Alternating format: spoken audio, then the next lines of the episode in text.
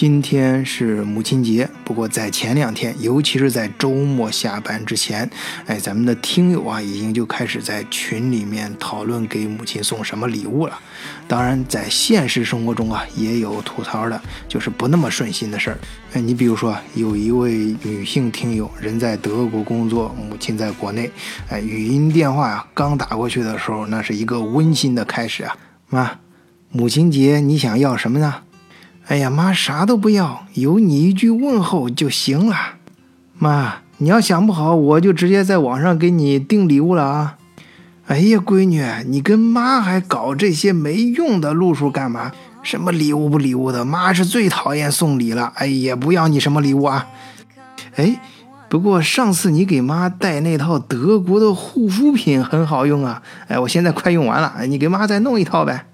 嘿，得。电话这头啊，这女生就想抽自己嘴，好死不死的问啥呀？直接在国内网站上订个礼物送过去就完事儿了。这下可好，一套护肤品从德国寄回去，那可贵了去了。女孩在这边眨了眨眼睛，一抹脸，哎，顺便想跟妈说点儿她最想说的事儿。可是这事儿啊，刚一开口，哎，就被他妈找了个借口给抹过去了。哎，什么？啊，李阿姨叫我打牌呀，什么王阿姨家有点事儿啊，总之找了点借口，把这语音电话马上就给挂了。这是什么事儿呢？哎，就是这个女生啊，她在德国谈了一个德国男朋友，年龄呢比她稍微大了一点儿。按说啊，这两条他妈都是极为反对的。不过好说歹说呢，这年龄上他妈是稍微松了点口，可是。可是这第一条，他妈无论如何也不能接受，甚至连这照片他妈都拒绝看。反正是跟周围亲戚朋友什么的，就是营造一个气氛，就是我女儿还单身呢，也没男朋友啊，这都不算。每次啊，这女生想跟他妈拐弯抹角的说这事儿的时候，他妈就问他一句话：那人他愿意到中国来长期生活吗？不愿意。嘿，当然这不愿意啊，一方面是那德国男的不愿意。这女生啊，她自己可能也不愿意，哎，这一点就是他妈无论如何都不能接受的，呃，他妈呀，就是还是想让她早点回国，这不一定是非要回到自己身边啊，你比如说在北上广也可以啊，那至少说我想闺女了，我立马买张车票，哎，这就去了，啊，简单啊，无论是时间、手续啊，还是这个呃整个经济成本都小很多，方便很多。但是这位女生啊，她最嗯就是不认同他妈的，就是或者说是矛盾最大的就是这一点。有时候啊，她跟她妈说急了，就直接跟她妈说说你抓我抓的太紧了，你应该有你自己的生活。他妈的，就是，呃，通过刚才我们最最开始讲那段对话，也可以听出来啊，是可能是有时候说话就是挺幽默的，就是稍带点这种开玩笑的形式讲一些事儿。哎，他妈就，哎，就是你说这个，呃，就是让我有自己的生活。可是你知道不知道，你跟你弟弟就是妈生活的全部啊！哎，这话其实在我听来啊，我是觉得非常正常的一句话，也完全能理解。但是这位女生就很反对这句话。啊，她是一个典型的九零后女生啊，她跟就是谈到这些问题的时候，就跟我这种典型的八零后确实想的不一样啊。他们想问题啊，呃，是有一套全新的逻辑。哎，这个女孩呢，她是这么看这个问题的，她是说啊，说一个女人啊，应该付出感情最多的、最亲近的那个人。不应该是自己的女儿啊，或者自己的呃子女，而应该是自己的老公啊，因为只有和老公啊，才是陪伴你时间最久的那个人。而且啊，每个人都应该有自己的生活啊，不能老绑着自己身边的人不放手，即使是自己的孩子也不行。哎，你还别说啊，他说这话我。我也不能说他错，而且他这个话从逻辑上我还真是反驳不了他，但是从感觉上我老觉得不对劲儿啊。这两天我也想这事儿，嗯，这样吧，就是趁着这母亲节啊，我今天啊想跟这个听友啊，呃，这么来想啊，就是我不是为反驳啊，你看咱们换个想法，这么想行不行啊？就首先呢，嗯，这个你还没有结婚。啊，还没有生过孩子，啊，也就是说还没有体会过身为人母的这种感觉，所以啊，你现在的这些分析都是理论上的，是基于你个人的想象啊。当然，那就是说啊，这有可能是对的，那也有可能是不对的，你说是吧？这首先你要承认这个事实啊，第二呢？这个世界上啊，有很多事情啊，就在外人看来可能都不理解，甚至是荒诞可笑，啊，只有你自己经历其中的时候啊，你才能体会到，啊，比如我现在啊，我就自己是两个孩子的父亲，我对待孩子付出这感情啊什么的，真的很多时候没什么道理可讲，而且我有很多时候。嗯，就是我去，我想去这么做啊，也也也就是也不想解释什么，呃，就就觉得这样做对啊，感觉上对，那我就这样做了。这个而且在一个家庭里面啊，就是每两个人之间他的感情啊都是 special 的啊，就是呃唯一的，也不能唯一啊，就是反正呃。都都是这个很很个性的，你比如说你跟你父亲之间的关系，你父亲跟你母亲之间的关系啊，你跟你弟弟之间的这种呃呃感情啊关系，这些都是呃特别的啊，叫 special 啊，那真的不能把他们拿出来排顺序，因为这里面没有说哪个更重要，它都是最重要的。呃，这这个我真不知道怎么去表达，反正就这意思啊。第三呢，就是。我始终相信啊，这个世界上是有奇迹存在的，其中就包括母爱。在这母爱的力量的感召下，真的会有很多奇迹的事情发生。哎，这个听啊，呃，咱们都是海漂在德国，咱都是浪迹海外。我说那个，这我真的是没有能力，也没有权利去评价你的逻辑啊啊！我只是啊，今天。在母亲节涉及到这个话题呢，我说一下自己的看法，啊，估计啊这个也解决不了你的困惑，你啊就听个乐，哎，或许能够冲淡一些你的忧愁。不如这样吧，今天呢，我跟大伙儿就再讲一个关于德国母亲的故事吧。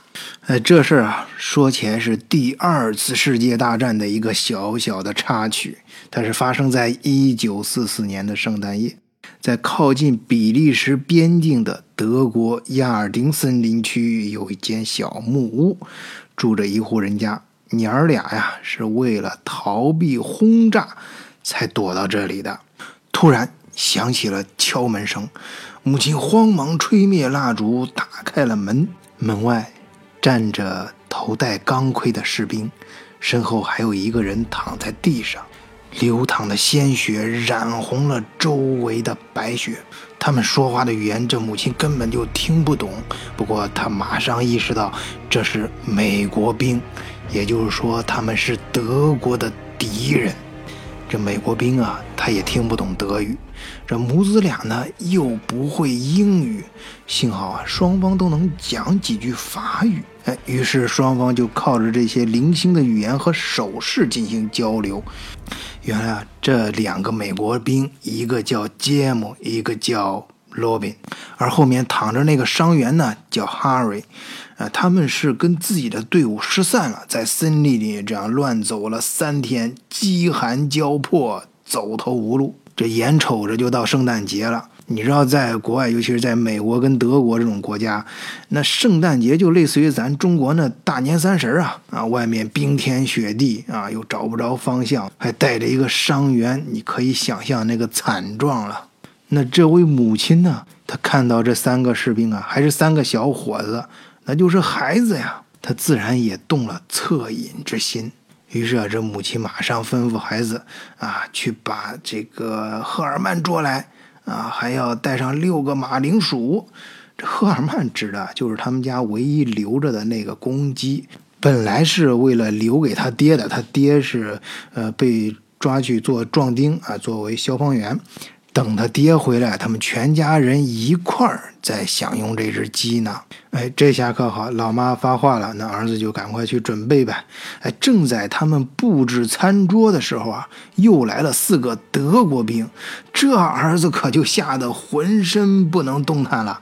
因为啊，你要知道，窝藏敌军那可是要作为叛国罪论处的。这时候啊，那母亲当然也害怕了。可是他还必须强作镇定，主动迎上去打招呼。我说：“孩子们呐，圣诞节快乐！”哎，那边也自然的回话：“哎，说我们找不到部队了，能不能在你这里休息一下呀？”哦，当然，当然可以啊，而且还可以在我这里吃上一顿热饭。可是我这儿还有三位客人，你们也许不会把他们当为朋友。不过咱们可说好了啊，今天是过圣诞节，你们在我这里不许开枪。那这话一说，这三个德国兵就猜出来是怎么回事了吗？那你是说，你这儿那三个人是美国兵吗？听着，母亲严肃地说：“你们还有里面的几个都可以作为我的儿子。今天夜里。”在我这样一位母亲的家里，就忘掉战争这回事吧。这门口德国兵啊，一听，哎，听傻了。母亲呢，就顺手拍了拍他们。行了，话我已经说到了啊，进来吧，把枪啊都靠着屋角放，该吃饭了。哎，你还别说，这话还挺管用。这德国兵啊，恍恍惚惚，乖乖的放下了全部的武器，而美国兵呢，也这样做了。德国兵和美国兵就紧张地挤在这个小屋里，表情呢，那当然是十分尴尬了。可是母亲的神态却非常的自然。这下这赫尔曼不够分了，于是他就赶快招呼自己孩子：“哎，你再多拿点马铃薯和燕麦来嘛，嗯，不然我的孩子们都会饿坏了。”哎，就当这个母亲的。儿子去储物间里拿食物的时候，奇迹发生了。这德国兵啊，正在检查那个美国伤员哈瑞的伤口。你想，搁照平时，这可是不共戴天的仇敌啊！但这个时候，却仿佛真成了一家人。